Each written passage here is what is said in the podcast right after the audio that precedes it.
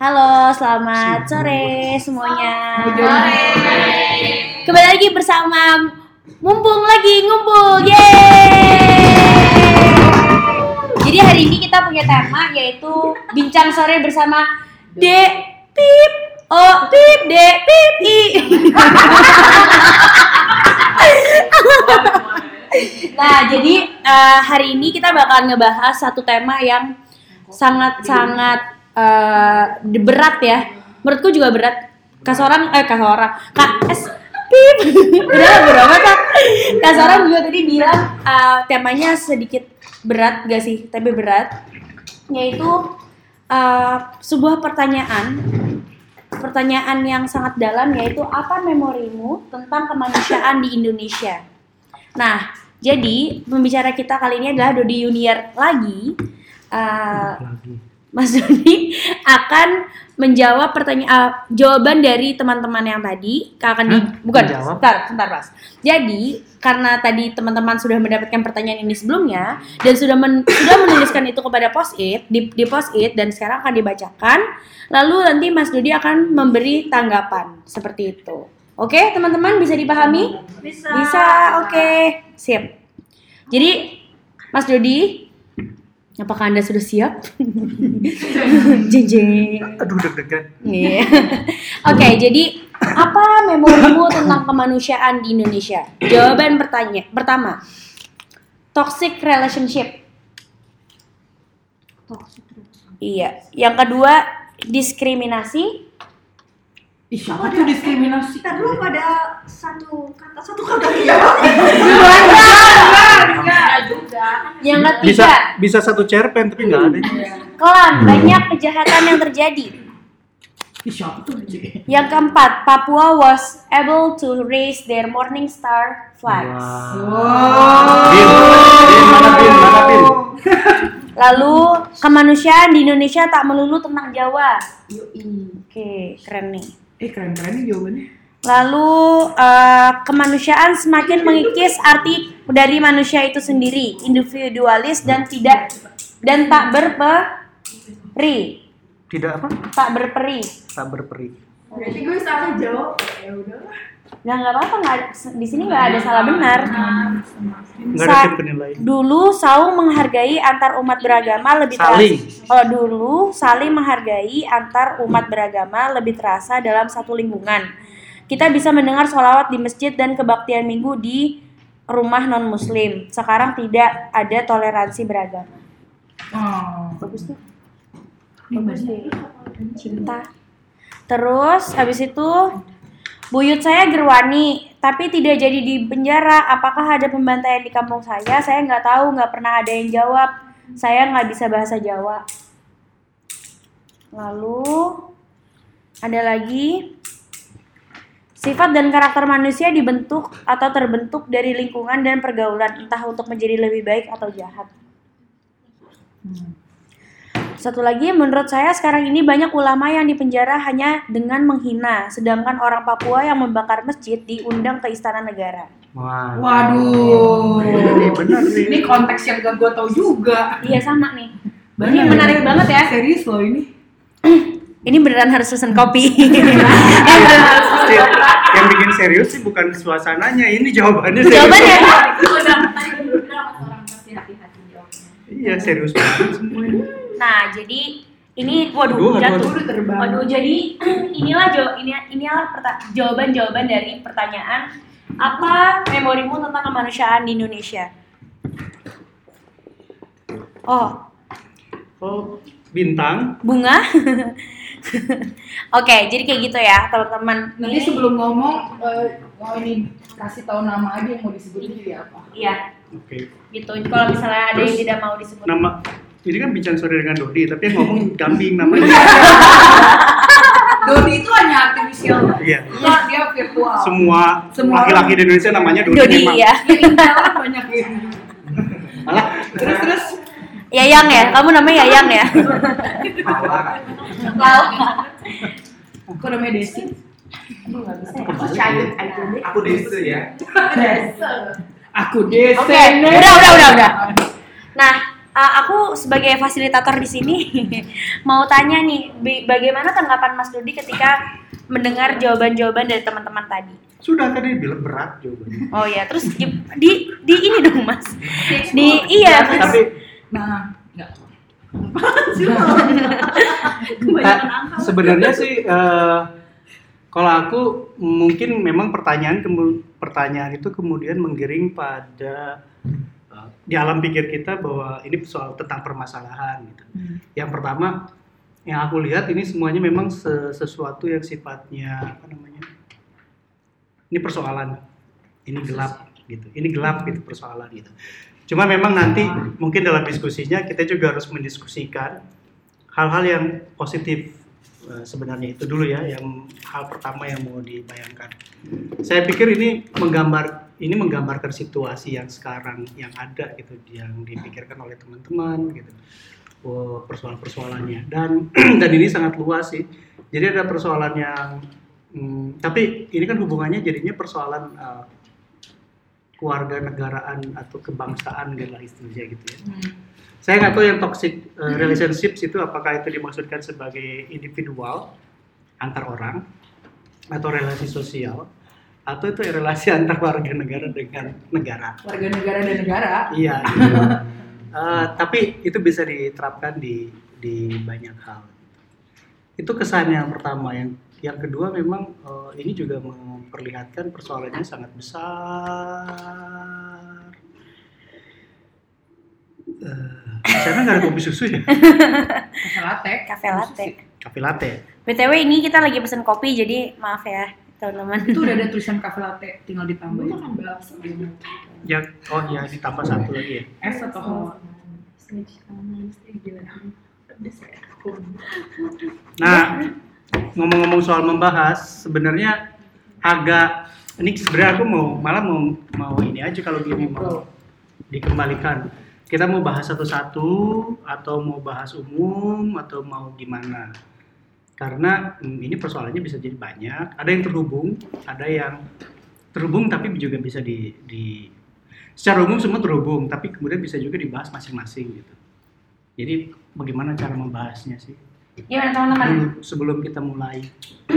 Gimana teman-teman? Ada lanjut. tawaran nggak? Um, Yang paling menarik menurut Mas hmm, lebih dulu.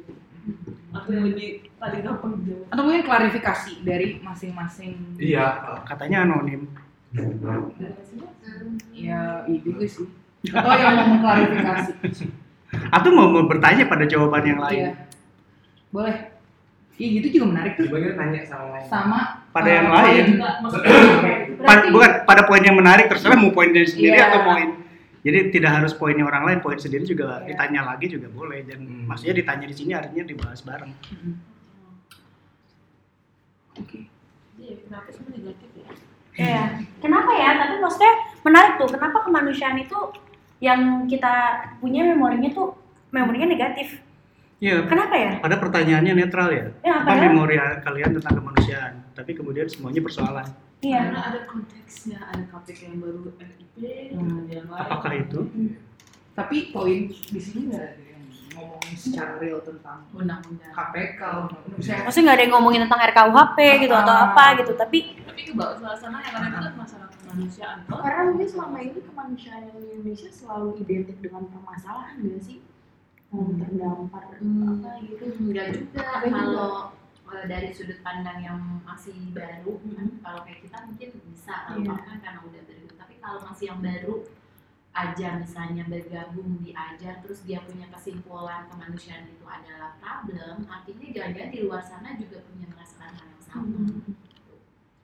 jadi itu sih yang mesti dibahas. Mungkin jadi kan kenapa maksudnya berarti gini ke- kenapa ketika kita bicara tentang kemanusiaan eh, malah apa yang muncul adalah hal yang negatif dan cenderung bicara tentang permasalahan Iya, dan itu Iya. kan maksudnya eh, kalau tadi kan eh, Kicai bicara karena memang konteksnya Kicai sudah pernah ber, maksudnya udah Hmm. di LSM, tapi ini banyak orang-orang baru yang ikut berpendapat di situ, tapi kenapa problem yang Hmm. dibikin gitu loh maksudnya. Problem Oke. Iya, kan artinya ada something, jangan-jangan di luar sana juga berpikiran yang sama seperti orang-orang baru yang ada di ajar. Atau kalau kayak gitu mulai dari orang-orang baru Apa pendapatmu? Iya. Yang bukan orang program. Hmm. Oh. Mungkin bukan baru ya. Eh, aku ambil dulu bentar ya. Yang sudut pandang perspektif yang Iya. Mm-mm. Ya, tapi benar mm, sepakat dengan Citra. Artinya kan ini bukan persoalan Gak boleh, gak boleh sebut namanya. biar dia yang kena bin ya.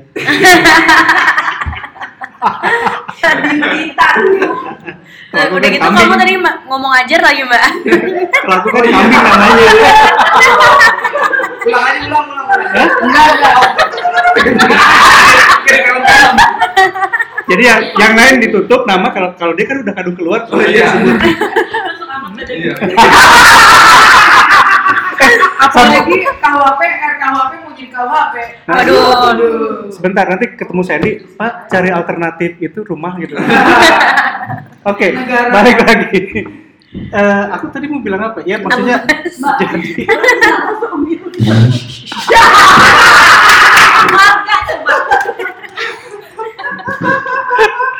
eh, tidak perlu pengetahuan khusus, tidak perlu eh, apa namanya, eh, maksudnya menjadi entah itu namanya aktivis atau Hmm. apa gitu, untuk tahu bahwa ini ada persoalan sebenarnya. Di satu sisi menurutku ini bagus. Kondisi seperti ini artinya setiap orang di sini itu punya perspektif, punya pengetahuan dan punya pikiran atas itu gitu. Bahwa ini terjadi sesuatu. Ya, mungkin nanti problemnya adalah ketika membahas ini masalahnya sebenarnya apa dan bagaimana ini diselesaikan. Paling di situ dan kupikir itu menarik kalau mungkin kita bisa preteli juga satu-satu. Tidak harus spesifik benar-benar kasusnya, tapi berdasarkan dari sini kita bisa lihat gitu kan. Eh, bagaimana sih ini di entah itu ngomongin soal apa penyebabnya atau bagaimana ini diatasi gitu. Kayak gitu. Hmm. Gimana coba melihatnya? Kalau aku sih mengkelompokkan kalau misalnya ini kan kayak lebih ke kasus ya mas. Ini 65 ya. Ini 65. Hmm, Yang Bukan, ini 65 nih. Ya ini 65. Oh yang ini 65. Ini 65, ini Irwani, KBB. Ini KBB. Terus kalau ini tentang uh, ketidakadilan. Ketidakadilan uh, dalam arti ulama di ulamnya KBB. iya KBB juga sih. Tapi Kasusnya KBB tadi persoalan ketidakadilan dalam menyikapi Iya, heeh. Kalau ini kan lebih ke keyword-keyword. kejahatan, toxic, discrimination, ini Papua ini beda sendiri. Kemanusiaan Indonesia tentang oh tentang Jawa ini tentang diskriminasi juga sih. Iya. sebenarnya. Manusia semakin nah ini lebih umum. Tapi ini aku suka nih. Nih. Sifat dan karakter yang bentuk terbentuk lingkungan pergaulan tahu untuk menjadi lebih baik atau jahat. Oke, sebenarnya gini, kalau membahas kayak gini nih bisa bisa banyak banget perspektif yang oh, cara pandangnya ya. Bisa sangat filosofis, bisa sangat praktis. Mau yang mana? Bisa pendekatannya pakai rezim HAM atau pakai pakai pendekatan moralis. Jangan moralis dong, Mas. Nah, itu kan cara melihat Iya, iya, gitu. iya, maaf, maaf, maaf, maaf. Pakai prinsip-prinsip. Atau fatalis dan nihilis bisa juga kan gitu. Pakai prinsip-prinsip yang Mas Dodi yakini aja berarti. Astagfirullahaladzim. Prinsip-prinsip hak asasi manusia. Iya, prinsip Ya, kayaknya sih karena kerja kita di di wilayah itu ya, mungkin kita bisa lihatnya dari satu perspektif dan dari rezim HAM gitu. Untuk melihat ini persoalan-persoalannya. Nah, ini persoalannya yang mana duluan nih mau dibahas ya? Mungkin yang lebih umum dulu kali ya, Mas ya? Yang ini, kemanusiaan Iya. semakin mengikis manusia itu. Tak berperi. Nah, ini sebenarnya Kak, gini, aku sih jadi ini ceritanya sangat luas ya. Jadi kalau maksudku teman-teman jadinya bebas nanti memotong atau mm, bilang bahwa ini terlalu luas dan bagaimana cara mengkerucutkannya ya. Kalau ngomongin soal ketidakadilan secara umum yang soal manusia yang kemudian tidak seperti manusia, kemudian yang manusia yang terbentuk dari lingkungan, itu saya mau bilang bahwa dalam perkembangannya gitu, sejarah secara umum gitu, kehidupan berkemanusiaan atau berkelompok ini kemudian memang eh, terbentuk oleh sebuah sistem di masyarakat. Yang nah ini celakanya sejak awal gitu. Memang dia punya kecenderungan untuk eksploitatif. Hmm, bahkan dari sejak sebelum ada sistem-sistem negara gitu kan yang feodalistik kerajaan. Terus kemudian ketika semua orang-orang di utara sana merasa bahwa sistem bagian bumi monarki itu memang tidak eh, tidak tidak adil gitu kan. Kemudian di direvolusi lah gitu. Kemudian muncul soal ide liberal tentang setiap individu punya hak atas dirinya sendiri. Perkembangan ilmu pengetahuan pada saatnya sama berkembang kan. Scientist eh, apa scientific ilmu ilmu sains kemudian berkembang dunia tentang positif dan empirik itu juga berkembang gitu ya. Orang merasa akan dunia tatanan hidup baru. Muncullah sistem pemerintahan dan kemudian sistem ekonomi. Tapi kemudian kan itu malah menimbulkan ketidakadilan yang lain dan bahkan lebih parah. Lebih parahnya adalah karena memang kalau tadinya eksploitasi itu sifatnya kayak natural aja gitu. Natural itu maksudnya gini orang menganggap ada manusia memang lebih tinggi dari orang lain dari sononya gitu. Nah dengan ide liberal dan demokrasi itu justru memberi peluang orang memang jadinya setara tapi kemudian orang bisa berkembang atas kemampuannya diri sendiri. Problemnya adalah dengan begitu kemudian muncul levelan tingkatan uh, kemampuan orang untuk melakukan sesuatu. Kemampuan orang untuk meng- mengelola dan memiliki sesuatu ternyata beda-beda. Ada orang yang memang dari awalnya sudah punya kemampuan memiliki modal tinggi dan kemudian dia jadi mengeksploitasi yang di bawahnya gitu. Jadi sistem ekonominya malah malah ter terlembaga yang tadinya cuma turunan, lembaganya lembaga turunan, sekarang memang dibuat dan itu didesain oleh manusia. Gitu. Ada sih beberapa upaya melawan ketidakadilan itu misalnya. Ya, kemudian ada sistem kapitalisme, kemudian muncul eh, gagasan tentang eh, gagasan untuk melawan sistem kapitalisme dikembangkan oleh Marx, Karl Marx.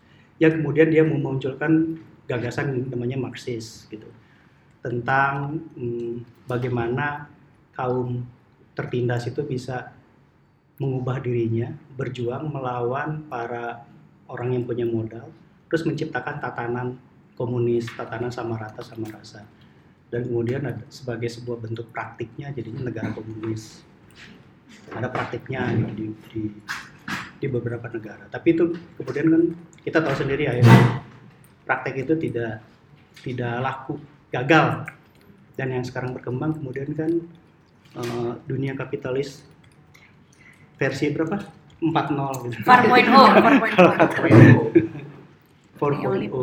Jadi kapitalisme juga berkembang ya. Ya. Awalnya yang klasik itu dari sisi perdagangan, kemudian di sistem pemerintahan, mem- menyiap- memisahkan pemerintah dan ekonomi, tapi kemudian disatuin, itu berkembang terus liberalisme dan kapitalisme sampai bentuknya yang sekarang.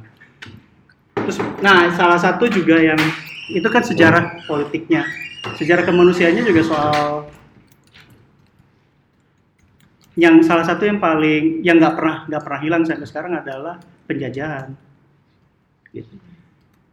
Kalau dalam sejarahnya yang paling pertama dicatat soal penjajahan dan invasi mencaplok wilayah lain itu ya dari ke di India ratusan tahun sebelum Masehi. Kemudian berkembang berkembang sampai muncul kolonialisme yang modern ketika bangsa-bangsa Eropa membangun koloni di Afrika dan di Amerika Selatan dan di Asia. Kemudian merdeka, dekolonisasi tahun 40-an sampai 70-an tuh. Makanya Timor Leste juga terkait dengan itu. Nanti ada cerita khusus soal itu gitu. Indonesia merdeka tahun 40-an itu bagian dari proses dekolonisasi di dunia. Tapi kan belum belum merdeka sampai sekarang. Nah, itu dalam pengertian filosofis ya. Terus tapi kemudian praktik penjajahannya sebenarnya walaupun dekolonisasi itu artinya negara yang tadinya dikoloni, negara jajahan itu dilepaskan jadi merdeka. Nah, secara secara praktik dekolonisasi itu berhenti tahun 70-an habis. Tidak pernah ada lagi negara-negara Penjajahan di atas dunia. penjajahan yang kemudian muncul sebagai bentuk lewat koloni itu hmm, yang tinggal tinggal eh, ini apa Britania Raya negara jajahan Inggris yang sekarang jadi kelompok Britania Raya Wales Scotland Irlandia termasuk Australia kayak gitu tapi Malaysia tapi kemudian itu di jadi negara merdeka sendiri walaupun dalam eh, namanya Great Britain jadi ada persemakmuran kayak kayak koalisi gitu. Mantan jajahan Inggris. Tapi sebenarnya kalau praktik jajahannya itu tetap ada tetap diubah. Jadi penjajahannya di ekonomi gitu. kalau dulu bentuk negaranya sekarang ekonominya. Jadi perang perang setelah perang dunia kedua dekolonisasi tidak ada lagi namanya perang gitu. Tapi kemudian yang muncul adalah perang dingin pada saat itu blok komunis dengan blok kapitalis bertempur sebenarnya itu juga sedang mempertahankan jajahan ekonomi gitu. Buk- bukan dengan jajahan bentuk negara. Jajahan Hmm, ekonomi tuh kayak gimana sih mas?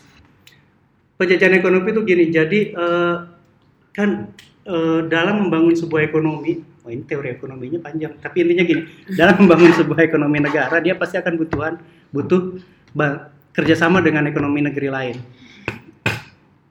kerjasama itu ada dua hal. Bisa jadi tukar tukar barang gitu. Maksudnya jual dan beli ya kan? Masa di diri sendiri gitu.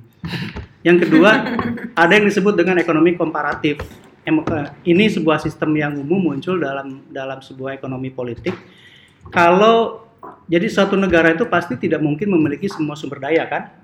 Misalnya ini minyak doang yang ini sayur doang yang ini eh, laut aja yang ini daratan aja. Nah mereka tuh punya nilai plus di situ tapi punya nilai minus nah dipertukarkanlah yang dari yang plusnya ini. Cari ini. Kami nggak punya lautan nih. Cari negara yang punya hasil laut yang ini. Pertukarlah mereka bekerja bersama. Itu namanya ekonomi komparatif. Gitu. jadi mereka saling bertukar sumber daya perdagangannya. Nah di situ biasanya nanti akan muncul istilahnya eh, neraca berjalan. Maksudnya ketika mereka bertransaksi siapa yang paling untung? Misalnya si negara A nih eh, di gunung ya dia jual barang-barang ke negara B yang di laut. B juga kan pasti jual hasil lautnya kepada negara A. Masing-masing kan cari untung. Tapi pada ujungnya siapa yang lebih punya nilai lebih beruntung? Nah yang lebih beruntung itu disebutnya neraca ekonominya surplus yang lebih negatif neraca ekonomi. Nah biasanya ne- neraca negatif itu bagi negara yang neracanya negatif dia akan cari lagi sumber daya lain yang bisa dipertukarkan sehingga nanti jadi imbang gitu. Tapi itulah yang kemudian menjadi sumber pertama dari uh, penjajahan maksudnya dalam beberapa level banyak negara yang tidak cukup mampu untuk melakukan komparatif itu. Ya. Gitu. Kenapa? Karena memang sumber dayanya kecil banget, sementara yang ini gede banget. Ujung-ujungnya akhirnya dia jadi tergantung pada negara yang lebih surplus. Gitu. Termasuk akhirnya dalam prakteknya juga negara yang surplus itu kemudian memanfaatkan kemampuannya untuk membantu dengan menekan. Aku mau bantu, tapi syaratnya ABC. Misalnya syaratnya tuh kalau gua jual gula ke dirimu ya dimurahin kalau nah nanti eh, gulanya harus dari aku nggak boleh dari yang lain ya nah gitu. tapi nggak boleh terus kalau aku jual kalau kamu butuh udang hanya dari aku negara lain yang pada laut juga kan nggak boleh gitu. ada perjanjian-perjanjian spesifik dan khusus gitu nah itu kemudian jadinya tidak imbang posisinya kemudian ada ada ide supaya itu di panjang ceritanya ya buat ngomongin gini doang ada ide bahwa itu biar itu adil dibikinlah sebuah lembaga dagang gitu.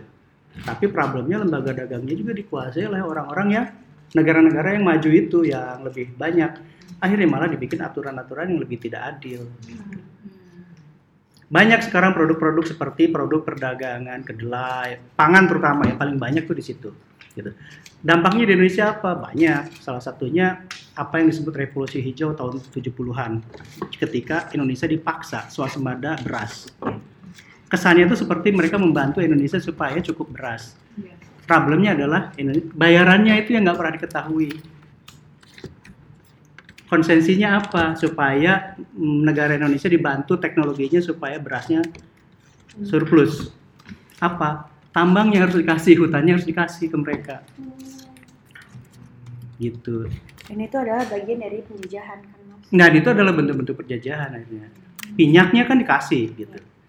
Dieksplor oleh orang lain gitu. Kenapa? Supaya kita pangan kita tercukupi kayak gitu. Itu tidak imbang posisinya. Kayak gitu-gitu. Bisa lebih detail nanti. Ada yang sebuah lembaga namanya WTO ya, World Trade Organization. Yang itu jadinya malah lebih lebih lebih tidak adil. Tapi itu nanti bahasannya nanti. Tapi intinya gitu, karena komparatifnya itu tidak imbang, akhirnya kemudian memunculkan hierarki dalam ekonomi. Jadi jangan heran dalam sebuah negara dia memunculkan kebijakan-kebijakan ekonomi yang kalau dilihat sama, sama mata rakyat nggak logis gitu nggak masa sih sebodoh ini negara gitu udah jelas-jelas kita punya laut tapi kok impor garam gitu Iya. problemnya adalah ada kebijakan-kebijakan di belakangnya ya nggak bisa diterabas nggak bisa keluar dari situ kena jajah gitu kayak gitu Menarik. Kayak gitu. Nah, bagaimana menghadapi itu itu persoalan lain. Itu cara pandangnya harus ekopol, ekonomi politik nanti kebijakan-kebijakan ekopol. Jadi nggak bisa langsung ditabrak bahwa ya udah kalau gitu petani garam suruh aja produksi garam ya tetap nggak laku karena itu kan perjanjiannya sudah jadi 20 tahun yang lalu nggak bisa enggak. Kalau kita melanggar itu, kita akan dieksklud dari dunia internasional. Bukan hanya garam jadi persoalan, gitu ya. Berasnya jadi ikut-ikutan persoalan nanti. Itu kayak gitu-gitu. Perjanjian ekonomi kayak gitu biasanya puluhan tahun, 20, 30 tahun. Gitu. Kalau kayak gitu bisa gak sih kita menghidupi negara kita sendiri dari hasil pangan dan produksi dalam negeri kita Nah. tanpa bergantung sama trade dari luar? Bisa dalam beberapa. Nah, Chili itu melakukannya. Kemudian Venezuela bukan, ku- beda-beda. Jadi Chili dan Venezuela itu sudah ter Argentina tuh dalam hutang. Argentina itu bilang gini ke seluruh ketika pre, oh, lupa nama presidennya setelah bebas dari junta militer dia bilang gini aku minta hutangku diputihkan semua nggak peduli dia nggak mau bayar Hmm. dan memang diputihkan akhirnya Oh. Terus kan dunia kan kacau balau tuh, WTO tuh, maksudnya Amerika, Rusia, oke, bukan Rusia, ya Rusia gitu. Kacau balau. Terus mereka melakukan renegosiasi dagang, gitu. Tapi problemnya 20 tahun setelah pemutihan dia ngutang lagi sih sekarang. Hmm. Itu problem gitu. Karena memang ada sesuatu yang itu tidak cukup beres dengan begitu ternyata. Yang kasus menarik lain adalah Venezuela. Venezuela itu dia menyatakan dia keluar dari perjanjian-perjanjian itu dan dia melakukan eh, pengubahan pola kebijakan ekonominya gitu. Tapi kemudian ujung-ujungnya saat ini dia juga berutang dan bahkan Venezuela itu mengubah si Chavez itu diganti karena kemudian utangnya banyak dan inflasi. Kenapa? Luar negeri nggak mau dagang sama dia. Gitu. Jadi ini berat memang persoalan-persoalan seperti itu. Bukan berarti nggak bisa, bisa, tapi memang eh, kemudian sistemnya dibikin membuat dia tidak bisa berkutik Iya. kalau dia keluar dari sistem itu. Jadi itu yang kita yang dilawan oleh mereka itu. Kalau nanya posisi Indonesia, ya tahu sendiri lah kita sekarang begini begini begini. Salah satu yang penting yang orang jarang ngomong di Indonesia nanti ngomong soal kemanusiaan adalah ada yang namanya AFTA, Asian Pact. Ini tentang perjanjian free free trade area, Iya. Asian Free Trade Area. Salah satu poin paling penting dari itu adalah tenaga kerja harus dibebaskan. ASEAN bukan Asia kan ASEAN Asia Selatan nggak hanya ASEAN. oh soalnya dulu Tahun kayaknya 2000 ASEAN plus tahun 2000 gitu kan. tahun Oh. Iya, 2008 itu ASEAN, tapi 2020 be- yang yang mana adalah gue mau ngomong which is tapi karena anak Jakarta Selatan anak Jakarta Selatan anjir. tahun 2020 besok AFTA yang Asia itu akan diterapkan wow hmm, dan itu kita tidak siap. kita hajar ASEAN Tapi dampaknya apa dari AFTA itu? Yang paling gede apa? Tenaga kerja dibebaskan antar negara. hmm. Jadi kalau kalau kita mau kerja di Malaysia kita nggak perlu visa khusus dan sebaliknya. Itu bukan udah 2015 sama Itu ASEAN-nya. Itu ASEAN-nya. Yang Asianya mulai besok. Artinya Oh, kalau orang Cina mau datang ke sini bebas aja datang kerja. dan, Dan- sudah sebenarnya Dan itu sebenarnya masuk Enggak, ke dalam, dalam- sini nggak sih mas? Ini udah itu dalam dalam kon- dalam kontrak AFTA memang. Gak Sudah mungkin mulai. nggak nggak mungkin ditolak. Jadi lo harus apply visa kerja. Problemnya itu ditentukan tahun berapa? Tahun 95. Zaman Soeharto. baru Gitu. Orde baru guys. Jadi maksudnya dari tahun 2000 udah ada ya? Perjanjiannya sudah ada. Tapi kan gini, akan diberlakukan tahun 2020 dengan asumsi dalam Siap, waktu 25 sudah siap. tahun itu Indonesia akan mempersiapkan diri tenaga kerjanya, lapangan kerjanya, infrastruktur dan segala rupa. infrastruktur kita sana sini Gitu. dibangun demi Dengan jadi nanti kan idealnya adalah tenaga kerja dari negara A dan negara B punya skill yang sama, pengetahuan yang sama, Ya. kemampuan segala rupa yang sama. Jadi bisa dipertukarkan dengan bebas. Ternyata Itu kan idealnya tuh ketika protokol itu ditandatangani dan Indonesia masuk sebagai bagian dari situ. Ntar ada ya yang jualan yang jualan rujak. Itu orang Thailand. Dari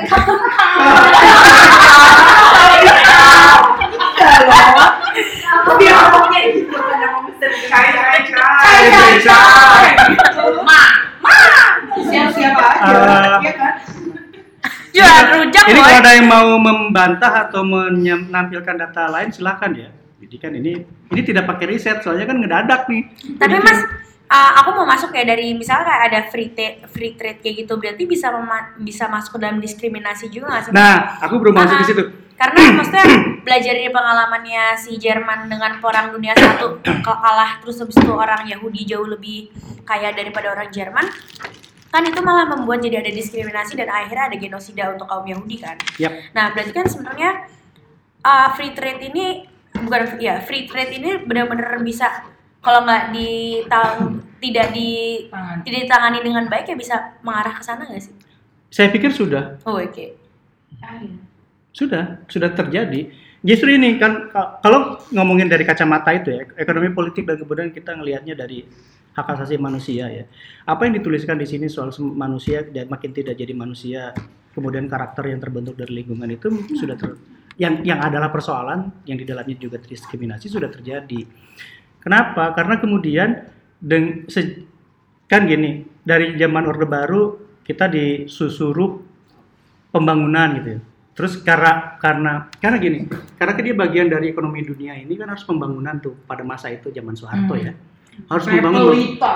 dan untuk bisa membuat dia membangun dia harus stabil, nggak boleh tuh ada yang protes, nggak boleh tuh ada yang ganggu. Jadi harus proses pembangunannya harus Lancar. apa waktu itu tinggal landas repelita rencana pembangunan lima tahun tinggal landas pada tahun 2000 eh 90 berapa gitu. Nah atas alasan itu gitu sua, apa siapa pun suara yang tidak seirama dengan dengan dengan rencana itu dianggap pengganggu.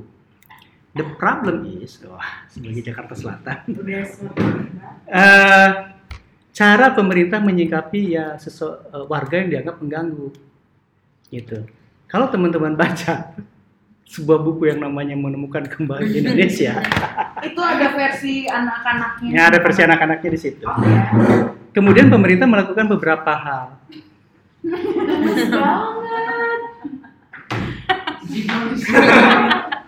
Coba kambing A, coba tunjukkan ya, kan nggak boleh nama asli kambing A. Gitu.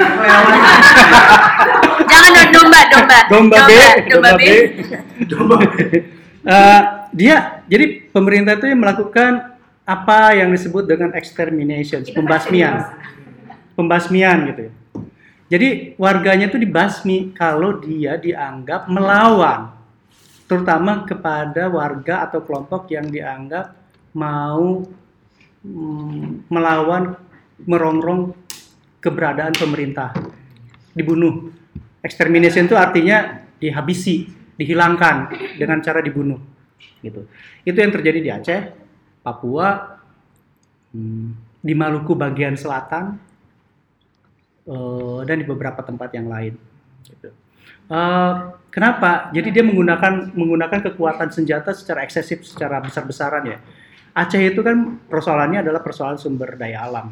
Ketika warga Aceh merasa dia kan rela tuh masuk ke Indonesia, tapi terus kemudian eh, dia merasa bahwa Indonesia Jakarta ngambilin aja tuh hasil duit dari rajaan eh, minyak, Minyak. dan tambang yang tadi itu yang harus pertukaran dengan pangan kekuatan pangan itu kan protes terus dilawan dengan senjata akhirnya perlawanan bersenjata Papua punya problem yang sama bahkan sebelum dari itu ada persoalan yang lain di Papua gitu cara masuknya aja tidak diterima Ya. nah sudah masuk udah nggak diterima udah mau hubungannya dipaksa KDRT gitu kan. Kalau kata um, M Pip U Pip L K KI. Oh, Iya apa? Fadli John ya Fadlizon. jangan mas, jangan beneran dicari lagi. Jadi kalau katanya kalau katanya teman kita itu kita itu seperti suami dan Papua itu seperti istrinya. Dan apa? Papua Papua seperti itu seperti istrinya dan kita kawin, kita menikah. Terus habis itu si suaminya ini tuh mukulin istrinya, terus KDRT, terus ke si, si, si- ke istrinya nih. Terus istrinya jelas dong mau minta cerai dong. Nah, tapi tuh kan KDRT tuh, KDRT tuh itu minta cerai. Tapi si suaminya tuh pengen rujuk sama sama si istrinya nih. Tapi rujuknya dengan cara dipukulin lagi gitu. Jadi kayak cara pengen pengen Aneh. begini sambil mukulin mm-mm. yang terjadi sekarang begitu Iya. makanya ada ini nih Papua was able to rise their own flags jadi maksudnya keinginan orang kemanusiaan itu ketika orang ingin pisah ya sudah di- ya dilepaskan aja gitu kenapa gitu Nah, ada nih yang tadi. Jadi ada pendapat bahwa dia bilang bahwa dalam perkawinannya KDRT, maksudnya Indonesianya gitu ya mukulin Hmm. Mukulin dulu tuh orang Papua. Papua. Ada yang problem yang lebih yang bagi orang Papua gitu. Kawinnya aja dipaksa. Dia nggak rela kawin sebenarnya gitu dari sejak awal. Gitu loh. Dan Nah. itu eh, sejarahnya ada di dalam buku Babon bernama Menemukan Kembali Indonesia. Enggak, ada yang lebih babon. Ada apa lagi tuh? Uh, Act of Free Choice judulnya. Dia 2000 halaman segini, book lover. Silahkan baca. Hmm. Act Ya. of choice. Free Act of Choice. 2000 Hmm, Oke oke. Baik. Act of Free Choice kok kembali. Jadi uh, sebuah act itu ya, kesepakatan, fakta untuk pilihan bebas, untuk memilih secara bebas. Itu dia bikin buku. Uh, nah makanya kemudian dalam situasi begitu negaranya jadi represif, dia membasmi, kemudian menyeragamkan. Jadi kalau misalnya, nah ini nanti masuk ke, ke ini apa uh, tentang kebebasan beragama. Di zaman Soeha, zaman Soekarno sih mulai gitu.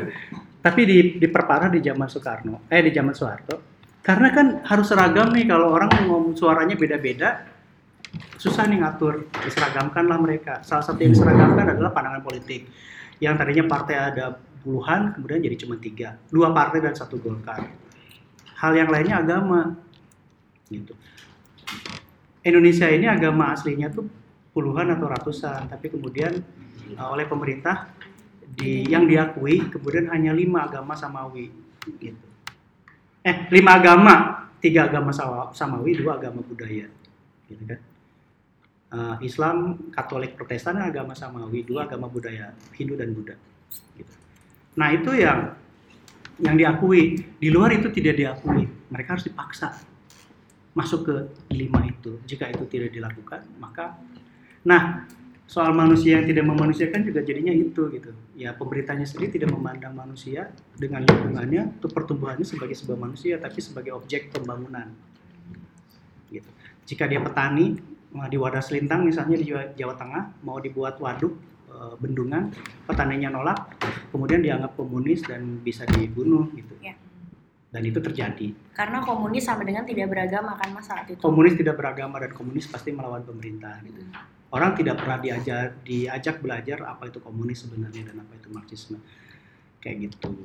Eh, Nah, dengan seperti itu mau bisa dibayangkan 30 tahun suasananya begitu kemanusiaan macam apa dan relasi manusia macam apa yang kemudian terbangun di di masyarakat Indonesia gitu. Nah, yang bisa muncul di buku itu misalnya salah satu karena puluhan tahun ya menyelesaikan persoalan dengan cara kekerasan, orang di kita itu merasa kalau orang menindas orang lain itu jadinya wajar aja. Ya. Orang itu ya kalau dan orang kemudian kalau sudah kumpul menjadi orang yang mayoritas yang lebih banyak itu merasa bisa uh, memaksa yang kecil untuk ikut yang Betul. mayoritas gitu. Ah, lu kan minoritas, lu harus menghargai may- mayoritas gitu. Dibalik ya. Padahal, nah kalau ngomongin prinsip HAM, kalau DUHAM, sebenarnya dibalik di HAM, di DUHAM itu ada konvenan tentang hak ekosop. Di situ satu nyebutnya soal diskriminasi positif, affirmative action. Prinsipnya begini, dalam sebuah tatanan masyarakat itu pasti kan ada yang kecil, ada yang besar. Yang besar itu pasti punya akses, punya ke- kekuatan. Yang kecil pasti lemah. Adabnya adalah atau tatanannya adalah yang kecil lah yang didahulukan, yang kecil lah yang harus diutamakan, yang mayoritas mundur gitu.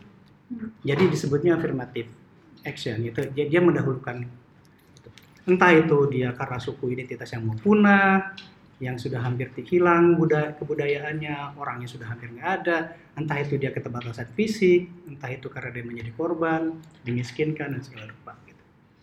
Tapi kemudian praktik itu tidak bisa dilakukan karena biasa orang kalau ada perbedaan melakukan kekerasan dan biasanya itu dilakukan oleh mayoritas. Ya. Kayak gitu. Ngapain deh? Dilanjutkan mas. Ada pertanyaan nggak? Kayaknya kepanjangan. Nih teman-teman ada tanggapan pertanyaan gitu? Ada aku Apa? Sok. aku tadi agak bingung soal pendekatan yang eh, kalau pakai contoh kasus pernikahan karena kan eh, kayak eh, sebenarnya area Papua kan dia memang udah bagian dari Indonesia gitu. Nah kalau di pendekatannya ya, lebih ke perkawinan, maksudnya eh, di jadi kayak Kondisinya gimana dipaksakan dijodohin itu kan seolah-olah awalnya Papua itu memang bukan punya Indonesia Hmm. gitu loh. Jadi uh, pada saat pendekatannya aku nggak nyambung. Jadi eh, mungkin pendekatannya harus lebih nilai karena menurutku kalau apa menurutku orang menikah itu kan asalnya dari orang lain kan gitu. Jadi memang yang memang belum menjadi bagian dari aku gitu loh. Nah kalau perspektif yang si Papua dia kan udah bagian dari Indonesia hanya dia mau memis- istilahnya mau memisahkan diri untuk sesuatu hal tapi kalau dibilang itu dipaksakan artinya kan sebenarnya Papua itu dari awal memang punya orang lain bukan punya Indonesia benar-benar Itu mungkin dijawab sama Mau dijawab sama kakak siapa? seorang boleh nggak? Jawab mengenai jangan dua dong apa-apa, ini diskusi ya. Diskusi. Agak bingung aja Kak seorang mungkin uh, bisa menjelaskan konteks bagaimana sih masuk ke Indonesia ke Papua sebenarnya kenapa analoginya adalah suami istri menikah Yang terus dipaksakan. ya dipaksakan Karena gitu. secara logika kan kalau suami istri orang lain gitu yang Mm-mm. yang nggak ada hubungannya kalau ini kan emang udah Indonesia gitu Coba mungkin Kak seorang Terima kasih atas Terima kasih. Assalamualaikum warahmatullahi wabarakatuh. salam Salam sejahtera, satu. Iya. Sebenarnya ini balik lagi ke sejarahnya sih, sejarah eh, eh, apa eh, masa dekolonisa, dekolonialisasi yang kata Mas Budi tadi. Di akhir itu kan Indonesia berusaha untuk bebas dari penjajahan. Dan eh, Papua juga dulu termasuk adalah wilayah jajahan Belanda. Kayak gitu. Ada beberapa perjanjian yang sudah disebutkan. Ada KMB, Konvensi Meja Bundar dan eh, banyak hal yang lainnya. Nah aku teringat dengan eh, pembicaraan eh, para pendiri Indonesia sewaktu penentuan wilayah-wilayah Indonesia ini sebenarnya yang mana aja sih? Apakah itu wilayah Sriwijaya dulu yang masuk Singapura, Malaysia, atau kerajaan apa? Karena kan histori kita kan banyak tuh dan beragam wilayah-wilayahnya. Nah di situ eh, Hatta bilang begini, harusnya Papua itu ditanya dia mau nggak sih balik ke Indonesia? Papua. Heeh, wilayah Papua itu. Karena kalau dilihat dari karakternya, dia itu berbeda dengan kita. Kesejarahannya juga berbeda. Eh, fisiknya juga berbeda. Jadi, eh, yuk ditanya kalau dari Sumatera, eh, kemudian Jawa, Kalimantan itu punya kesejarahan yang sama. Tapi kalau ini berbeda, karena kan dia sebenarnya lebih dekat dengan Papua Nugini atau wilayah Pasifik dibandingkan dengan Indonesia itu sendiri dengan uh, the rest of Indonesia gitu. Tapi Soekarno bilang nggak boleh, ini harus masuk Indonesia kayak gitu. Uh, apa pun yang terjadi ini harus masuk Indonesia karena kita berusaha untuk melawan penjajahan which is Belanda. Jadi uh, perdebatannya dulu kayak gitu. Dan satu hal yang kulihat adalah dari perdebatan itu seakan-akan eh, Papua dan wilayah-wilayah lainnya juga itu adalah dilihat sebagai barang yang tak punya suara kalau aku ya. Karena eh, kalau aku melihat kayak kita masih lekat dengan sejarah penjajahan tapi kenapa kita malah memakai logika berpikir penjajahan itu sendiri? Kayak gitu. Dan Logika berpikir yang mana dia tidak boleh bersuara untuk membela dirinya dia sendiri. Iya, yang dari kita dijajah, yang kita dijajah, kemudian kita melakukan penjajahan. Dan itu yang menjadi eh, perdebatan kemudian.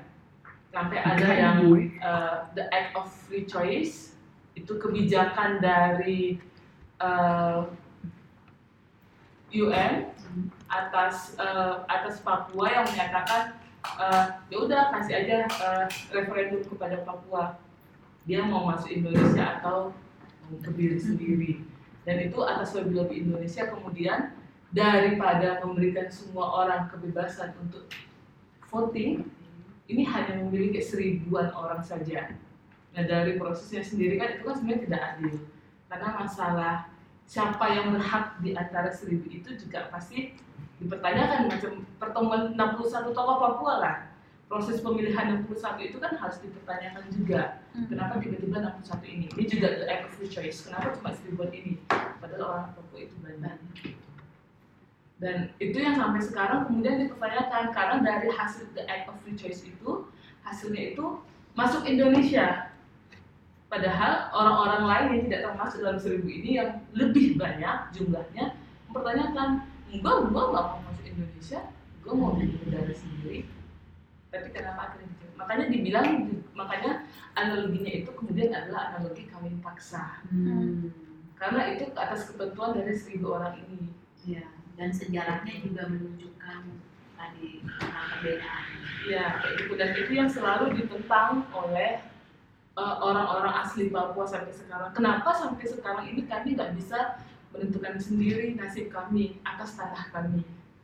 Kenapa? Ketika kami sudah menyuarakan ketidakadilan ini kalian tetap tidak mendengar. Puas atau masih? Itu itu gambaran sederhana sih ya. Kalau tidak dari sejarah pasti akan diperbelit lagi. Pas prosesnya tadi sederhananya. Kopi datang. By the way, kas orang keren banget. Oke. atau yang lain masih ada yang penasaran dengan jawaban itu? Ya. Atau yang jawab pertanyaan yang lain? Ada? Ada lagi mau ada yang mau nanya-nanya lagi nggak? Atau mau men- menanggapi pertanyaan kas ah, pernyataan kas orang tadi? Atau mungkin, oh ternyata kayak gitu sejarahnya Indonesia ya, gitu ada yang mau kayak gitu? Atau ada yang misi. Hmm?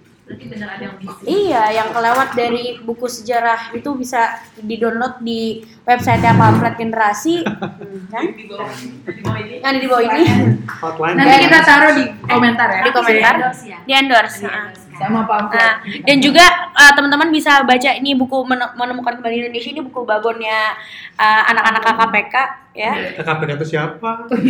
Anak-anak ya. Terus ini yang nulis adalah salah satunya pembicara kita Dudi Junior ya. Sebut nama lengkap. D pip, oh dit, ya ntar di pip pipinnya deh gampang. penting gue udah suami gue Oh iya sampai keluar sama anak. Jadi si.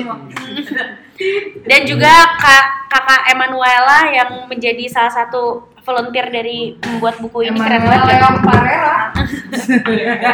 Jadi uh, teman-teman kalau misalnya memang mau men- meng- mengetahui sejarah Indonesia yang tidak tertulis di buku sejarah karena buku sejarah itu banyak kebohongannya bisa ditaruh di sini, bisa di- dibaca di sini. kamu ini makar bilang sejarah Indonesia bohong.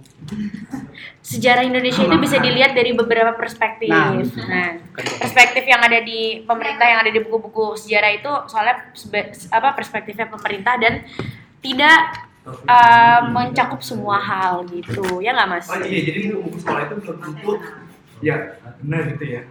Iya nggak sih? Belum Ini tentu juga ya. belum tentu Ini benar juga sih. belum tentu benar. sudut pandangnya pemerintah. oh iya gitu ya. Jadi ini sebenarnya gini karena cara kita melihat sejarah memang perlu di perlu di ini juga sih diperluas pandangannya bahwa ini bukan soal siapa yang paling benar. Karena begini, faktanya memang ada. Maksudnya kejadiannya memang kejadian, tapi kan orang yang melihat kejadian itu bisa beda-beda pandangannya atas kejadian itu. Orang yang mengalami, orang yang menyaksikan, orang yang melakukan, orang yang jadi korban itu semua bisa jadi beda. Pada peristiwa yang persis sama. Gitu. Yang jadi problem adalah yang saat ini diakui sebagai sejarah atau sebagai kebenaran hanyalah dari orang yang menang, Iya. dari pelaku yang kemudian menang. Korbannya nggak boleh ngomong tuh. Atau saksi yang lain yang berpihak bukan pada pelaku itu nggak boleh ngomong dan dianggap sebagai pengkhianat gitu. Itu problemnya. Kan sejarah ditulis oleh orang yang menang ya mas ya. Ya, gua mana?